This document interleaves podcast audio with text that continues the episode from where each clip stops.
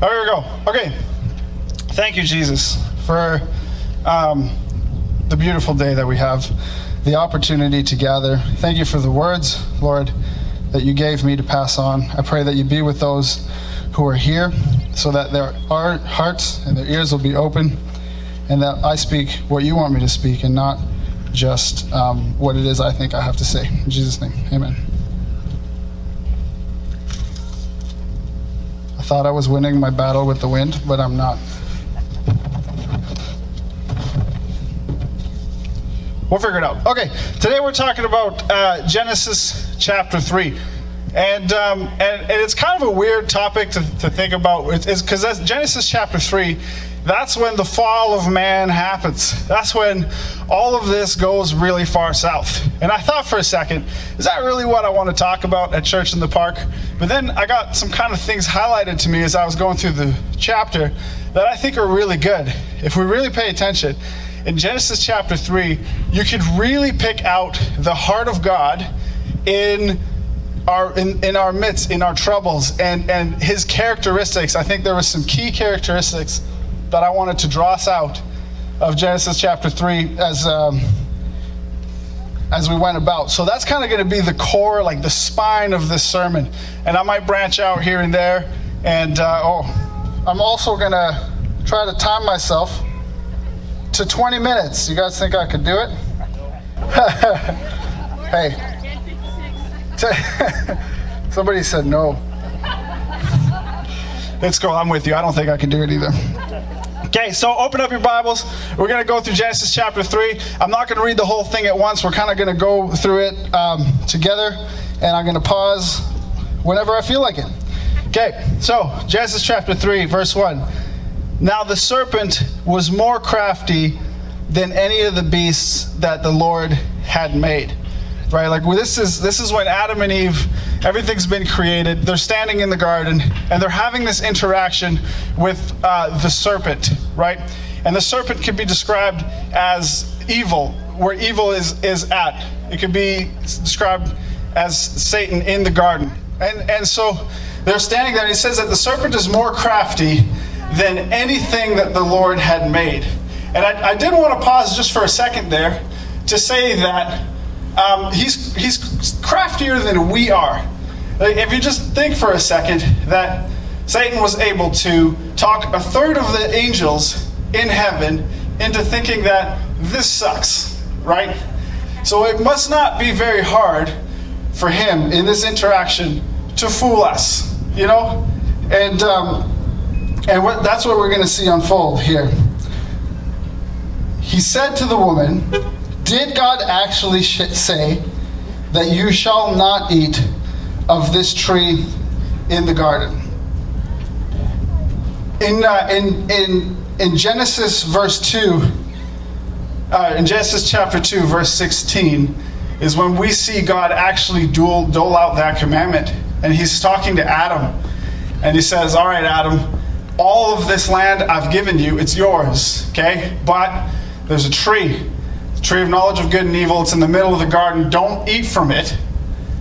And after that, he's like, you know what isn't good? What isn't good is that I haven't made a helper or a, somebody for you, a partner for you. And so he gives out the commandment, and then after, he makes Eve, right? And in this interaction, you see the serpent is actually talking to Eve. Um, and we'll get more into that in a little bit. But I, there was a question that has come around: is why was the tree there?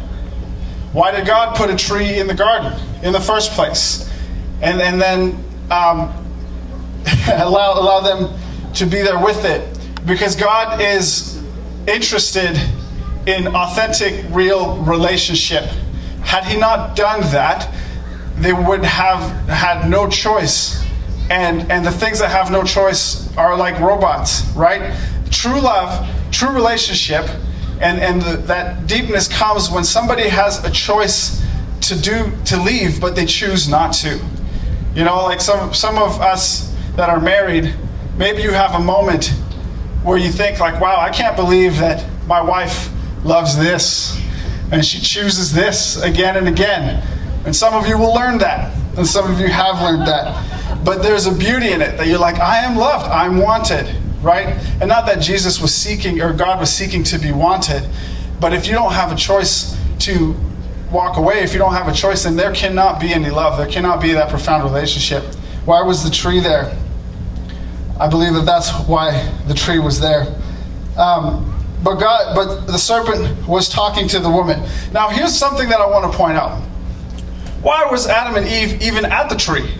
Right? If you know that you're not supposed to do something, why even flirt with it? Why go? Why go near it? And and that's something that we like to call catching the little foxes. Right? If you know that you're supposed to stay away from something, you're kind of playing with hot water if you're going right next to it. Like if you're a recovered alcoholic, probably shouldn't be hanging outside the bar saying, Oh, I wonder, you know, if I'll be okay just being here. And, uh, and so the serpent is talking to the woman.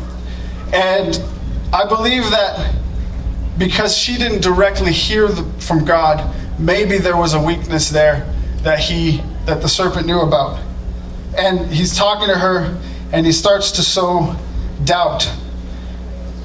In verse um, 2, it says, Did God actually say that you shall not eat of any tree in the garden?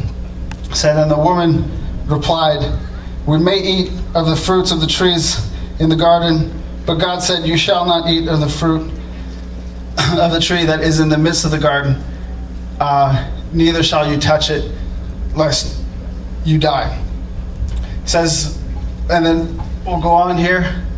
It says, But the serpent said to the woman, You will not surely die, which is kind of an ounce of truth hidden behind a pound of lies. Or I think I got that backwards, but you get what I'm saying, right? Because we know that they ate and they didn't drop dead at that moment, right? And that's what he's saying. But out of sin, the penalty for sin is death. Eventually, they would, and death would enter the world. Continue in verse 6 For God knows that when you eat of it, your eyes will be opened, and you will be like God, knowing good and evil. I think that that doesn't mean that they didn't, they, they didn't at that moment know exactly what evil was and what good was, right? They know that God is good, they have a relationship with Him already, um, and they know what they were ought not to do. And, and so, what that actually means um, is that you will be able to discern for yourself and you will be able to decide what good is and what evil is. And, uh, and, and I think part of the temptation in them and part of the enticing that he's offering is saying that you will be like God. You, you will be on the same playing field as God, deciding for yourself what good is and what evil is. And that is still something that is very apparent in our culture today. That's still in every culture. That's still something that we we see, right? And that's what. Um, and as Christians, that's why we believe that we anchor to good as what's in the Bible. John chapter one, verse one starts off by saying that in the beginning was God and in the beginning was the Word, and the Word was God, and the Word was with God. We believe that the Bible is the final authority on everything because the Word was God. Our connection to God is through the Word here in the Bible, and we anchor to that as good. But there are, um, and we fight constantly with deciding for ourselves what is good and what is evil. And that was also part of the temptation that Adam and Eve had so moving down. Um, hold on. I don't. There we go. I was afraid that I would pull it too high and then it would just kind of topple over and fall, but I overcame my fears. so when the woman saw that the tree, oh, was was good for food, and that it was a delight to the eye, and that uh, the tree was to be desired to make one wise, she took of its fruit and ate. And she also gave some to her husband who was with her, and he ate. This is a, I've heard a lot of uh, teaching that Eve was to blame you know, for, for the downfall of man because she was the first to eat. But the Bible clearly says here that Adam was there and he was with her. And, and here's the problem that Adam had is that he was quiet. He was the one that was told exactly what not to do directly. He was the one that the instruction was given to. And he stood there quiet while this interaction happened. You ever wonder, like, why didn't you do something? What would, what would all of this had looked like had you smacked the apple out of Eve's hand? Be like, no, remember, accountability, right? But he stood there absolutely quietly. And, um, and this is the opposite, a complete opposite that Jesus did when he came down to earth. He was loud about everything that needed to be loud about. And um, so, but as, as a dad, I want to speak to the dads for a little, for a quick second, is that we struggle with the same, same kind of silence. We struggle with the same kind of quietness as men, I, I think that partially it's inherent in us to, to wrestle with this quiet sometimes, not to do the good that we know that we ought to do in our, in our families. Um, as fathers, sometimes we tend to be silent. And let's be honest with ourselves. How many times have we, um, have our loved ones needed or wanted us to touch their loneliness with our words or our presence, to touch the situations that we may have been sweeping under the rug, right? And and we choose silence because maybe it's difficult or maybe it's awkward or maybe we have doubt in our own life. Remember here, the serpent first sows doubt and then he tempts. How many of us, and, maybe I'm sure this applies to, to some mothers and women out here too but I'm a dad, so I'm speaking to the fathers. And if the Holy Spirit chooses to download something on you, that's great. But um, we, we're often we're often too silent. And how many times have we um, retreated? We haven't lifted up an encouragement. We torment ourselves later when you're laying in your bed of all, all the things that we should have done and how we should not have been silent. There are situations in all of our lives that we need to be loud about. But here is what you need to understand too is that Adam was silent. In our nature, we just are. God's nature is to be loud, right? And so this if you're thinking like, oh, I, there's something that I should be doing that I'm not, right? It's not for you to manage how to not be silent, not to go and find a book and to read it and say how to overcome. Jesus is that. And so, as you grow closer to Him, He will become the loudness in you. And in the coming chapters, we're going to see exactly how God was loud for Adam and Eve. And we're going to see exactly how God is loud for you. And He is loud for us. And He doesn't say silent. Adam's silent was lethal. What he could have stopped, he didn't. And then from that, death and sin entered the world. Um, and for, for them, it was an immediate moment. Doubt was first. Am I good enough? Can I really affect any change? Am I really the person to bring change to my family? Am I really the person to bring change to my community? Am I really the one that can walk up to somebody and, and help them out and give them something that they need? There's doubt.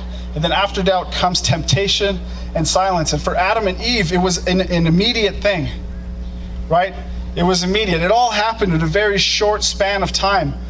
But that's not always the case for us.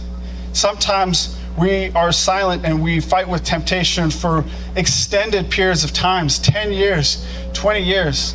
And then all of a sudden, the bite comes and we realize that it's too late.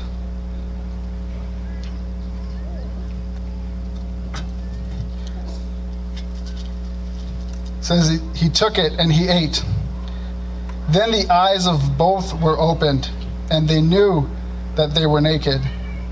And they sewed fig leaves together and made for themselves loincloths. The ball dropped, the hammer dropped, right? They took that bite, and immediately they were thrust into a reality that they could never get out of. Right? Their eyes were open and they, they walked past that threshold and they made a mistake and they realized that they can never go back to what it was. They can't reach out and grab it. It's it's it's fled from them. We find ourselves in moments like that too. Whether immediate, right?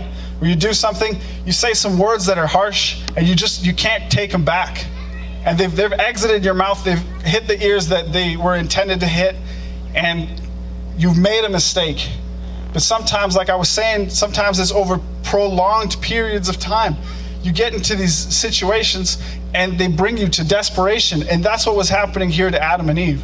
They were desperate. They were brought into this desperate situation. They realized that they were naked. Now, I don't know what that is like because we've all been able to know when that is for us. But they didn't know. And then they realized that they were, and they were ashamed, and they hid. And it said in, in verse 9, uh, oh, or verse 8, that they sewed fig leaves together. They, were, they started hiding themselves. They made a plan on how they were going to deal with this, and they hid. Now, now here's where God re enters the story, and, uh, and where we really get to see his heart for us. And they heard the sound of the Lord walking in the garden. This is verse 9. In the cool of the day. And the man and his wife hid themselves from the presence of the Lord among the trees in the garden. I, I personally relate to that. I know that I'm up here, Pastor Ben, I'm teaching the Bible to you guys, but this is still a habit of mine um, that I need to figure out, that I need to fix, that I need to humble myself. When I mess up and I make a mistake, I hide myself too until until it gets so bad and, and then I pray and I feel like I really should have done this earlier. I really should have reached out earlier. And, and it's not just me. Shame causes you to hide yourself. And we hide and they hid themselves and the, from the Lord, and he was walking out. Now here, here's the first one. But the Lord called to the man and he said, Where are you? You guys ever read this and why wonder why an all-knowing God created the universe, asked them where they where they are? It's not like he's playing hide and seek and he doesn't actually know. There's obviously there's something else that's happening. He's walking out and he's saying, "Where are you?" And and I wrestled with that for a while. I wonder what it would have been like had Adam and Eve come out of the bush in their fig leaf loincloths and said, "We made a mistake." You know, would God have forgiven them and it would have been okay? I don't think so. I think they, they already, like I said, they passed that threshold and they can't go back. He was asking, Where are you? The importance is, is God's approach to Adam and Eve. Because it's not a comfortable thought, but we need to realize that it was fully within God's. Uh, he, he, wouldn't vi- he wouldn't have violated his justice had he come in swinging with bolts of lightning. Gone. Right? To Adam and Eve. He could have done that. But he came in calm and collected, right to where they are, and he says, Where are you? He's offering them an opportunity, he's initiating a conversation with them, right? One thing that we need to understand about God is that he is fully sustained as love the giver, love the receiver, and love itself. So when he created mankind, it wasn't out of a need right? Because had he created us out of need, that would have meant that he would have created us out of power of position first, right? Because in order to have power, you need to have a need. But God created us out of position of love first. God is love first, right? Not power first. And the the what the trickle effect down from that is love first is loud. Power first is quiet. And what I mean by that is that a lot of us have had parents who were power first, who we, we grew up into their households and they were, they were power first. And so when we got in trouble, our reaction was, I messed up, don't tell dad. Hide from dad. Whereas a love first position, I messed up, I need to go tell dad. I need, I need him now. And a lot of us, we struggle with that and it's trickled over into our faith right? We see God as power first dad. We see him as a power first figure in our life. And when we mess up, we retreat and hide, but we need to recognize that he created us love first. And his approach to us will always be love first. And that's what's happening here in the Garden of Eden. Where are you? He's initiating a conversation. He's presenting them the opportunity. He knows what the answer is going to be, but what he's really saying is allow me into your consequences with you. He is in, uh, asking to be allowed into the consequence with you. And, and, and that is out of a position of love first.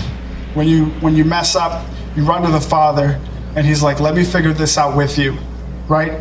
We will we'll, like, go through this together.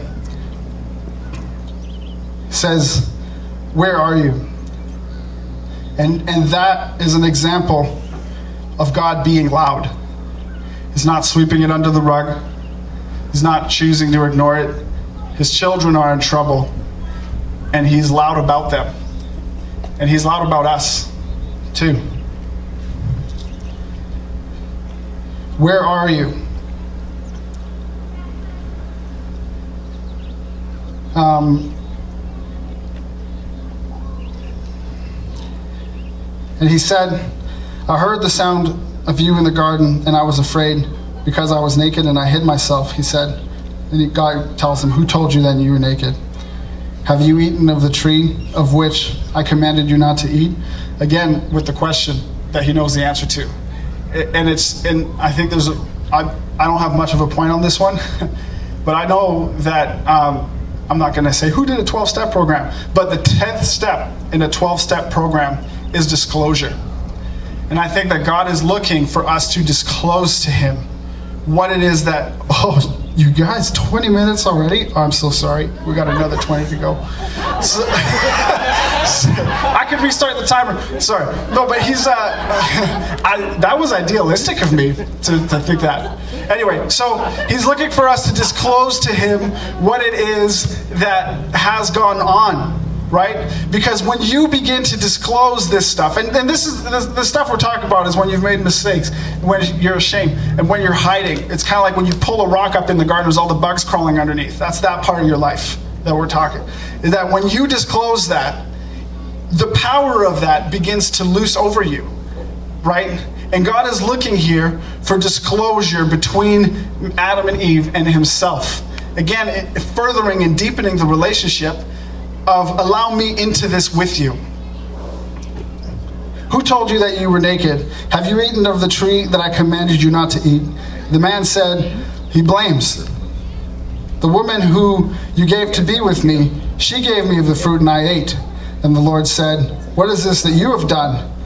And the woman blames. She says, The serpent deceived me and I ate. Blame. Um, so this this moment happens, and then God begins to sort of dole out and dish out the consequences. This is what life was like. Now this is what life will be like.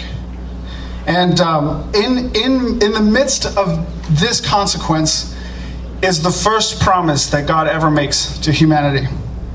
The Lord God said to the serpent, Because you have done this, cursed are you above all livestock, above all the beasts of the field. On your belly you shall go, on the, and uh, the dust you shall eat all the days of your life. I'll put enmity between you and the woman, and between your offspring and her offspring. This is where the promise, he's setting it up, okay? He shall crush your head, and you shall bruise his heel. That is directly pointing to Jesus, right? Jesus crushed Satan at the cross, but Satan bruised Jesus in the sense that he was crucified. Moments after, uh, maybe I said that wrong too, but anyway, moments after the fall of man, already Jesus has a plan of how he's going to restore everything, right? It didn't take him a few generations to figure it out as he's finding out what's going on, he already knows that he is going to insert himself into the story and pay for that consequence for them. Right? And and and that again is a love first parent. He knows that he's going to fix it. He says, "I'm going to pay for this even though he doesn't have to." He came up with the promise of salvation right away after they, they fell. And he, he, so I think that would give us an indication of what it is like to bring him into our situation. When we invite God in, immediately he knows what he's going to do. And, and he gives you promises to act as waypoints in your life on how to get there. He continues on to give out consequences to the man and to the woman. Um, and then in verse 21, we see another aspect of God's heart where we bring him into our consequences. Verse 21 says that. Then the Lord God said, Behold, the man has become like one of us, knowing good and evil. Am I. I think I'm reading the wrong verse. No. Then, then the man called his wife's name Eve because she was the mother of all living. Here it is, verse 21. And the Lord God made for Adam and his wife garments out of, uh, of skins, and he clothed them. He, with a heavy heart, I'm sure, went to two animals and he used the skin from those animals to clothe Adam and Eve. Almost like a parent packing your suitcase for you when you're going on a trip. He knows that they're going to have to leave Eden now. And that what they, the plan they have for themselves is not going to be enough to sustain them in this next chapter of their life going forward. He upgrades their garments to something that is going to carry them through um, now that they have to face the weather. And, and sometimes we allow, we ask God into our consequences. We hope that He's just going to fix it and give and take it away. But sometimes He just gives you what you need in order for you to walk it out with Him, right? You could read on in Genesis, and there are plenty of indicators that God actually helped them while they were out cultivating that new life, taught them how to do things. So he he gave them the equipment that they need to walk out the journey so that it wouldn't kill them. He upgrades their clothing, another act of love. And um, we read on in verse 22. Then the Lord God said, Behold, the man has become like one of us, knowing good and evil. Now, lest he reach out his hand and take also from the tree of life and eat and live forever, then it seems like God kind of cuts himself off. Worship team, I'll get you up, back up, back out in the sun. And uh, he kind of cuts himself off. There, God didn't want them, he's kicking them out of the Garden of Eden. Okay? Now, I, I always thought of that as a punishment of like, you don't get this anymore. You know, like when your kids do something bad and you just don't give them ice cream? You're like, oh, you don't get this treat. Eden is a treat, and you don't get this treat anymore. But God kicks them out of heaven, and He gives the reason, or out of heaven, sorry, kicks them out of Eden, and He gives them the reason here is like, He says, um, lest they take also from the tree of life and eat and live forever. He did not want them to have access again to the tree of life. I was reading about this because I wondered why doesn't he want that because and, what the, the commentaries in the study after the study that I did, I found that should they have been able to reach out and eat of the tree of life, that was what sustained them eternally in Eden. So, should they have been able to reach out again, they would have been eternally locked into a sinful state. That's what the theologians believe, that they would have been eternally unredeemable. And God kicking them out of Eden was actually an act of grace and an act of mercy.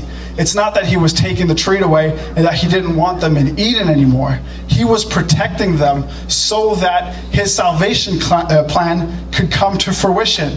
Everything that He did, the garments, where are you, kicking them out, was 100% for them so that the relationship could be restored back to Him our, our often our view of God is that He's going to smite us and punish us when we do wrong. We're afraid of our consequences, but God has grace and mercy in everything that He does. Right? His wrath is poured out on Jesus, and Jesus' grace is come to us. God wants Him in our consequences. He wants to insert himself and, and walk it with us. Everything he did for Adam and Eve was for them. Should they have stayed in Eden and ate of the tree, they've been locked out forever.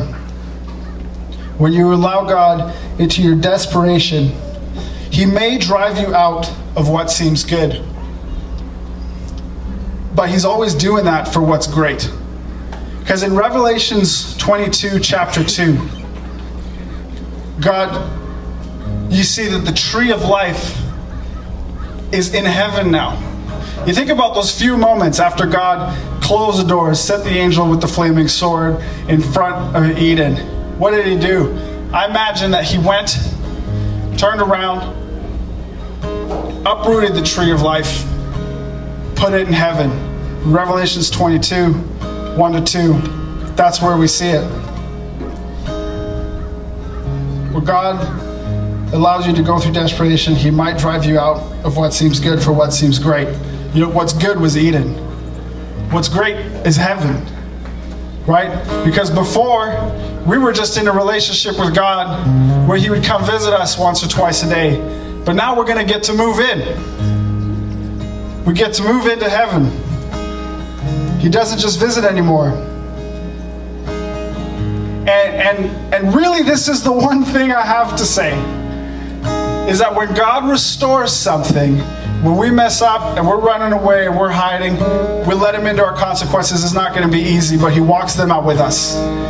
When we let God into that, He restores things always to better than it was before. Always. That is His character, right? We're not too far gone.